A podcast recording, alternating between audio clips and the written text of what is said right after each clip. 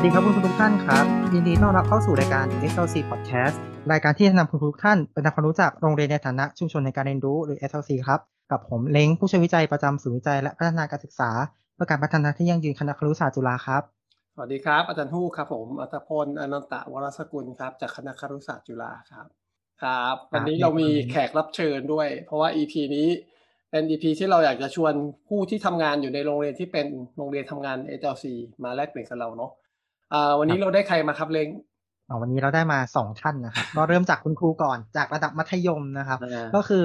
ไม่พูดพร่ำทำเพลงนะคะขอเชิญคุณครูแนะนำตัวเลยครับ ครับ สวัสดีครับ ครูพงศกรครับ ครูบอยครับ จากโรงเรียนพุทธจักรวิทยาครับ ครูบอยสอนวิชาอะไรครับผม รับผิดชอบในรายวิชาเคมีครับ แล้วก็จะเป็นชีววิทยามปลายครับผม โอเค รับทั้งเคมีและชีวะนะครับ ครับ ถัดไปเลยครับผมครับเรียนเชิญครับ ครับ สวัสดีครับ ครูพลเทพสอนอยู่โรงเรียนพุทธจักรวิทยาครับ ตั้งแต่ระดับม .1 ถึงม .6 เลยครับ โดยที่สอนวิชาศิลปะในสาระทัศนศิลป์เป็นหลักนะครับ แล้วก็จะได้สอนสาระดนตรีและก็นาฏศิลป์ด้วยในช่วงปีหลังๆนี้ครับ โอเค เราตั้งใจว่า HLC ของเราเนี่ยเราคุยเชิง concept แล้วก็จากมุมของนักวิจัยที่เข้ามา support โรงเรียนมาต่อเนื่องเนาะอันนี้วันนี้เราอยากจะฟังจากเสียงคุณครู แล้วก็ตั้งใจว่าจะเป็นวงคล้ายๆ กับสะท้อนคิดอะสิ่งที่คุณครูเรียนรู้นะครับ ก็เลยมีประเด็นที่อยากจะชวนครูเปรมกับครูบอย ช่วยชวนกัน reflect จากการที่ได้อยู่ใน process การทำงานโรงเรียน HLC มาตลอด 3 ปีครึ่งครับอาจจะถามจากเบื้องต้นก่อน เอาจากตัวเองก็ได้ครับ พอเราทำงานบนฐานคิดแบบ HLC มาต่อเนื่องแล้วเนี่ยวิธีที่เราทำความเข้าใจผู้เรียนหรือสายตาเรามุมมองที่เรามีต่อผู้เรียนเนี่ยมันเปลี่ยนไปหรือเปล่า อาจจะเริ่มจากการมองผู้เรียนก่อนนะครับงั้นเดี๋ยวขอเป็นครูบอยดีไหมครับ ผมเชิญครับ ได้ครับ ก็ในมุมมองผู้เรียนนะครับ ก็โดยบริบทของโรงเรียนเราเนี่ยเป็นโรงเรียนที่ห้องเรียนเนี่ยมีจำนวนนักเรียนที่น้อยอยู่แล้วครับ ก็เลยทำให้เราเนี่ยสามารถที่จะโฟกัสนักเรียนได้เกือบทุกคนนะครับ ทีนี้ในการที่เราเข้าร่วม SLC อะครับก็จะมีการเปิดห้องเรียนขึ้นมานะครับ ก็จะทำให้เราได้ร่วมเรียนรู้แล้วก็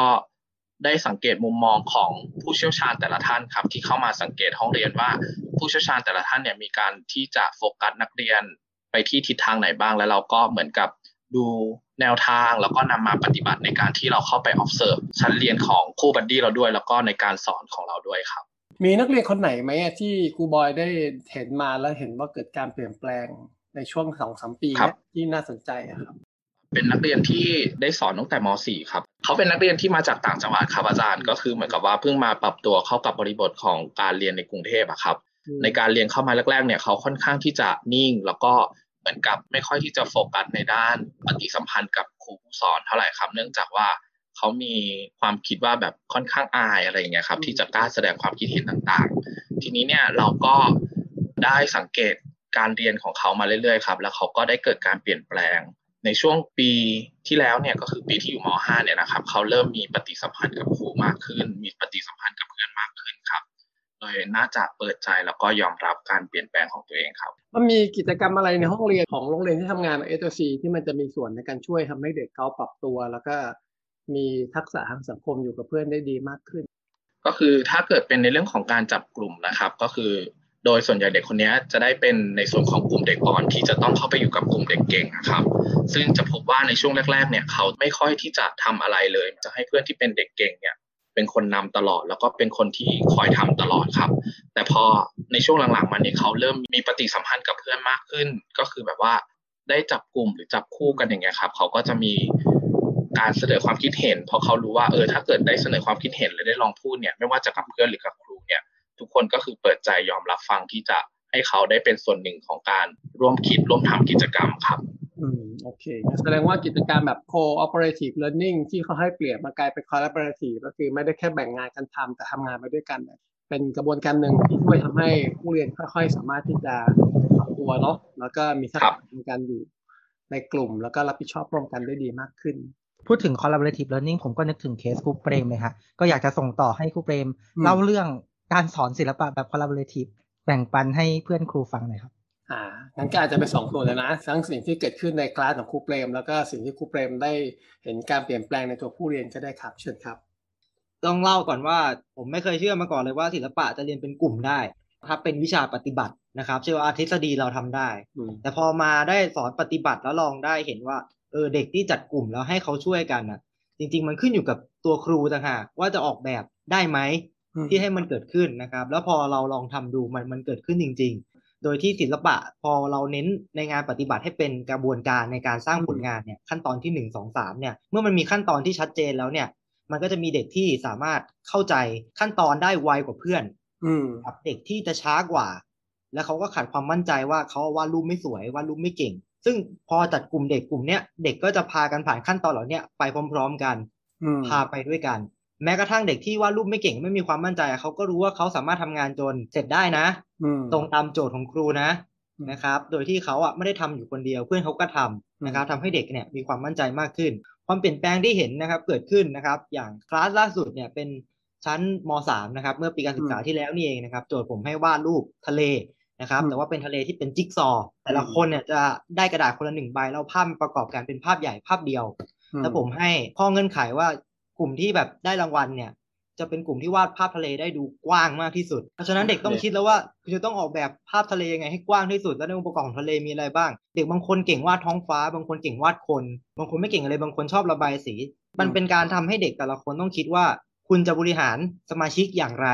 อืมันเกิดภาวะผู้นำขึ้นมาโดยที่ ผมไม่ได้เซตว่าใครเป็นหัวหน้ากลุ่มอืมครับ แต่เพื่อนก็จะเลือกไว้ใจคนที่วาดรูปเก่งที่สุดอืมแต่คนที่วาดรูปเก่งที่สุด บางทีก็ไม่ได้เป็นคนที่สื่อสารดีที่สุด กลับกลายเป็นคนที่วาดรูปไม่เก่งขึ้นมาถามว่า เฮ้ย เธอวาดอะไรได้บ้างอืมฉันระบายสีตรงนี้ได้อืมแทนที่เขาจะรออยู่ว่าเพื่อนจะสั่งอะไร เขากลับเป็นคนที่เสนอเองว่า ฉันทำอะไรได้ เธอทำอะไรได้อืมแล้วงานมันจะเกิดขึ้นได้ยังไงอืมแล้วมันควรออกมาเป็นยังไง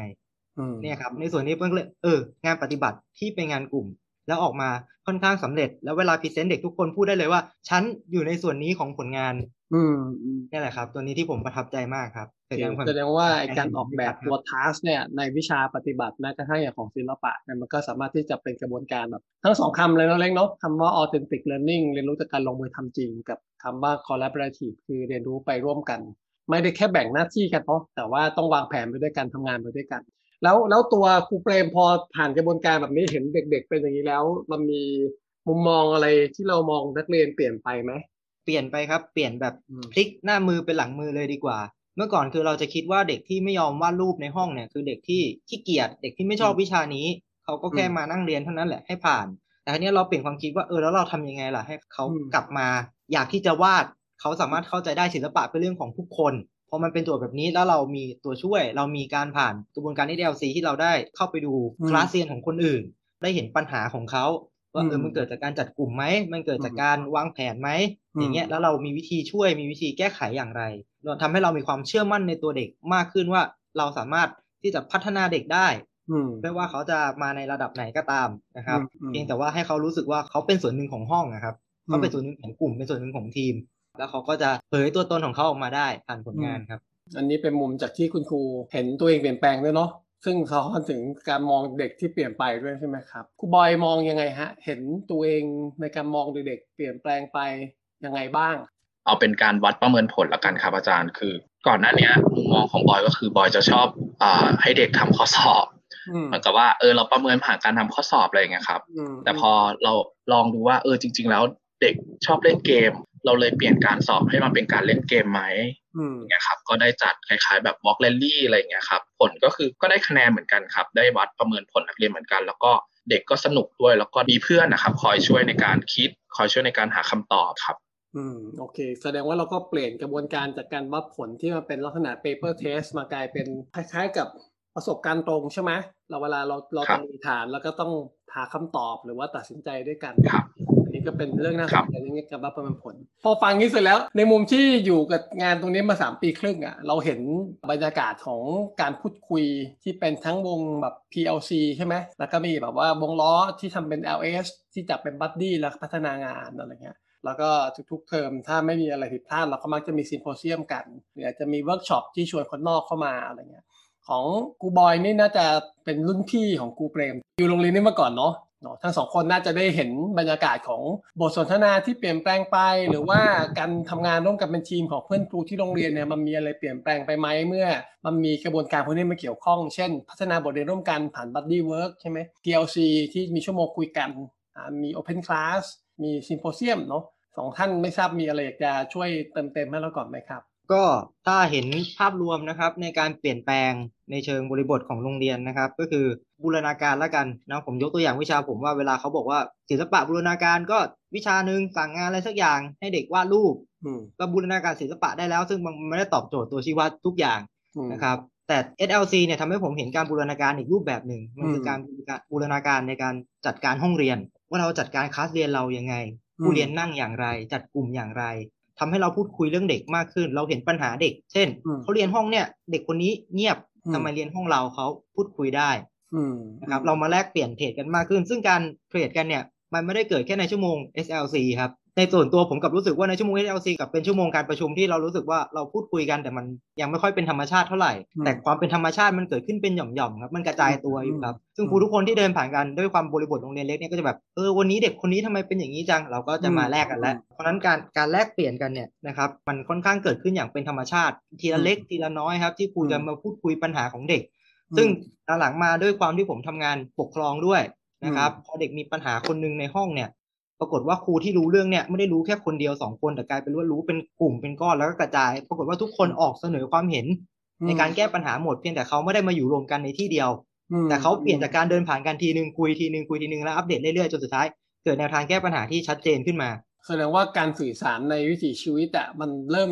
มีการพูดเรื่องเด็กมากขึ้นมากขึ้น แล้วก็ PLCR มันอาจจะดูเป็นแบบยังมีการเป็น meeting อยู่ มีการมา report กันอยู่ว่าแต่ละคู่ไปทำอะไร มันก็ยังมีความเป็นบรรยากาศที่ค่อนข้างมีความเป็นทางการอยู่ แต่ว่าไอ้บทสนทนาชีวิตประจำวันของเราเนี่ยเราเริ่มเห็นว่ามันแบบเออคุณครูสื่อสารกันเรื่องเด็ก แล้วก็มีประเด็นเรื่องเด็กที่มันเวียนๆอยู่ในการพูดคุยกันชอบคำครูเปรมบอกมันเป็นหย่อมมันเป็นหย่อมๆแสดงว่าเหมือนมันเหมือนกับ แต่ละจุดมันถูกลากมาเป็นเส้นน่ะแล้วแต่ละเส้นมันก็โยงโยงกันอยู่ มีการสื่อสารองค์กรที่มันแบบเป็นแนวราบมากๆเนาะแล้วก็เวลาที่มีโจทย์ประเด็นท้าทายเรื่องพฤติกรรมเด็กเรื่องอะไรเงี้ยมันไม่ได้รอการประชุมเป็นทางการแล้วมันมีการคุยกันนอกรอบมาก่อนครูบอยละครับพอดีบอยเนี่ยอาจจะต้องมีมุมด้วยเพราะบอยก็ทับพอร์ตเรื่องเกี่ยวกับงานบริหารอยู่ครูบอยเห็นอ่าสำหรับมุม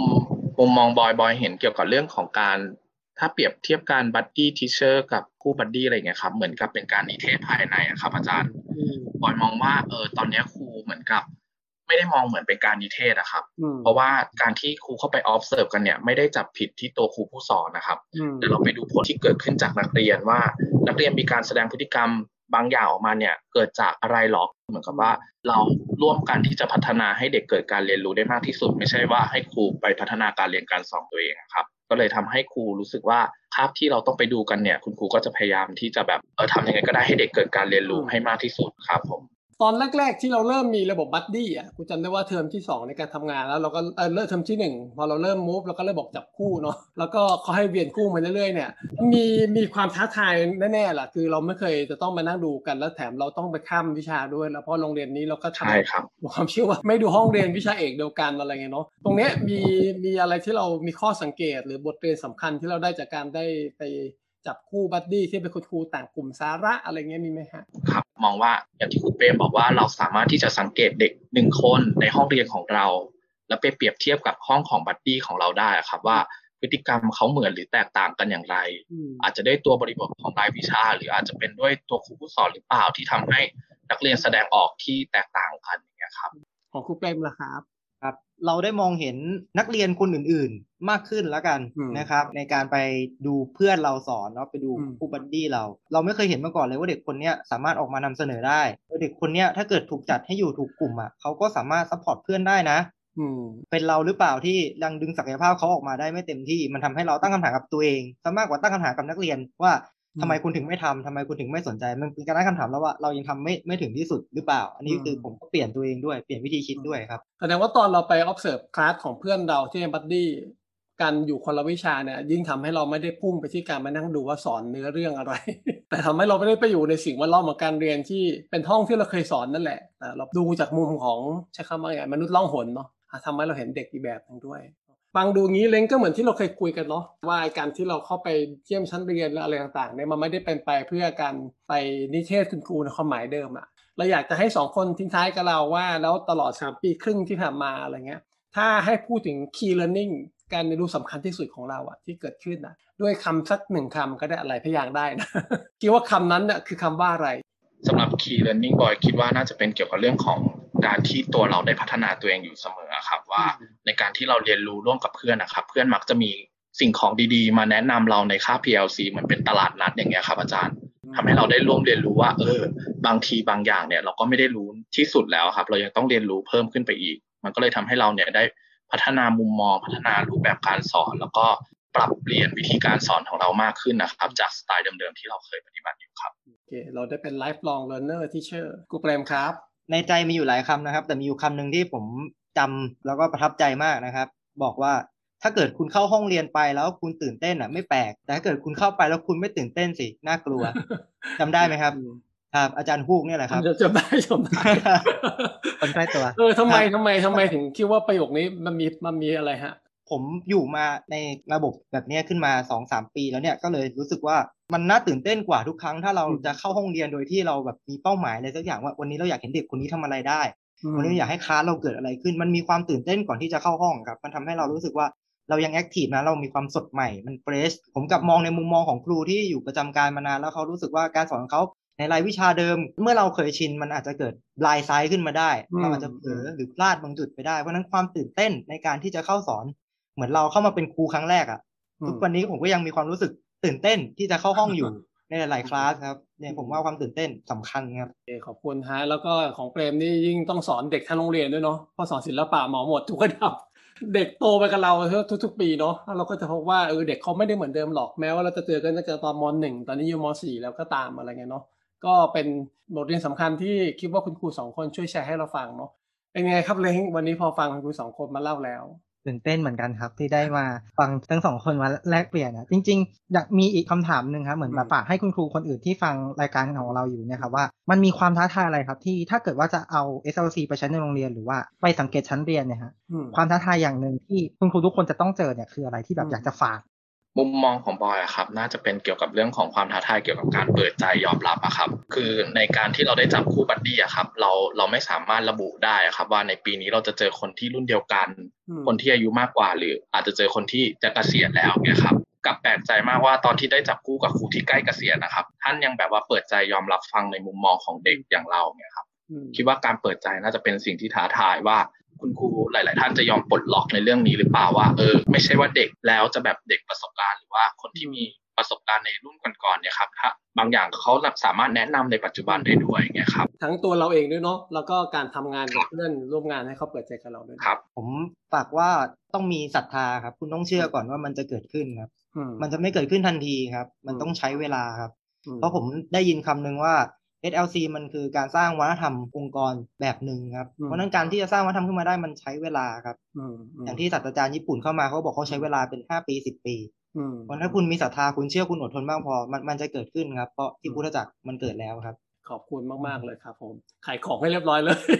ขายของโรงเรียนด้วยนะโอเคครับผมงานต้องก็เข้าแล้ววันนี้ครับเราได้ฟังจากฝั่งคุณครูเนาะซึ่งน่าจะเป็นหนึ่งใน actor คนสำคัญในกระบวนการทำ SLC ของเราด้วยนะครับ มาแลกเปลี่ยนกับเรา แล้วก็แม้จะอยู่คนละกลุ่มสาระแล้วก็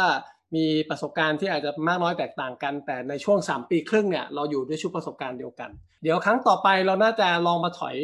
มาฟังฝั่งคุณครูที่เป็นผู้บริหารวิชาการกับท่านผู้บริหารซึ่งมาตอนที่โรงเรียนดำเนินกิจกรรมไปแล้วประมาณสัก 2 ปีเนาะแล้วท่านก็มารับไม้ต่อในช่วงประมาณเทอมที่ 6 ก็มีประเด็นที่คิดว่าจากมุมผู้บริหารเนี่ยน่าจะมีการถอดบทเรียนเหมือนกันว่าจะทำให้คุณครูเนี่ยเรียนรู้ไปร่วมการผ่านกระบวนการเหล่านี้ผู้บริหารต้องมีส่วนอย่างไร เพราะฉะนั้นยังไงหลังจาก EP นี้แล้วอยากจะชวนผู้ที่ติดตามนะครับ ได้ติดตามฟังใน EP หน้าด้วย วันนี้ก็ขอขอบคุณทั้งครูบอยและครูเปรมมากๆนะครับ แล้วก็เดี๋ยวติดตามรายการ SLC Podcast ของเราต่อไปได้ใน EP ถัดไปนะครับ ผมยังไงฝากติดตามทุกช่องทางที่เล็งได้พยายามแปะทุกช่องทางเลยเนาะช่วยบอกหน่อยตอนนี้เราสามารถติดตามรายการได้ทั้งช่องทางไหนบ้างฮะมีมากมายครับ ทั้ง YouTube เอ่ย Podcast ก็มี Spotify นะฮะ Apple แล้วก็ใส่ลงไปนะฮะ Google Podcast แล้วก็ใส่เข้าไปเหมือนกันนะครับก็สามารถติดตามได้นะฮะโอเคมีรับคอมเมนต์อะไรก็สามารถทิ้งไว้ได้ในโพสต์ Facebook ใน YouTube อะไรได้หมดเลยครับผมถ้ามีคำถามอยากจะถามสามารถฝากคำถามไว้ได้นะครับ สวัสดีครับ สวัสดีครับ สวัสดีครับขอบคุณครับสวัสดีครับ หากฟังพอดแคสต์ของเราแล้วรู้สึกถูกใจ หรืออยากร่วมได้เป็นกับเรา ก็อย่าลืมกดติดตาม หรือกด subscribe และกดกระดิ่ง เพื่อให้ไม่พลาดคอนเทนต์ดีๆ จาก Educa และจากศูนย์ ESD นะครับ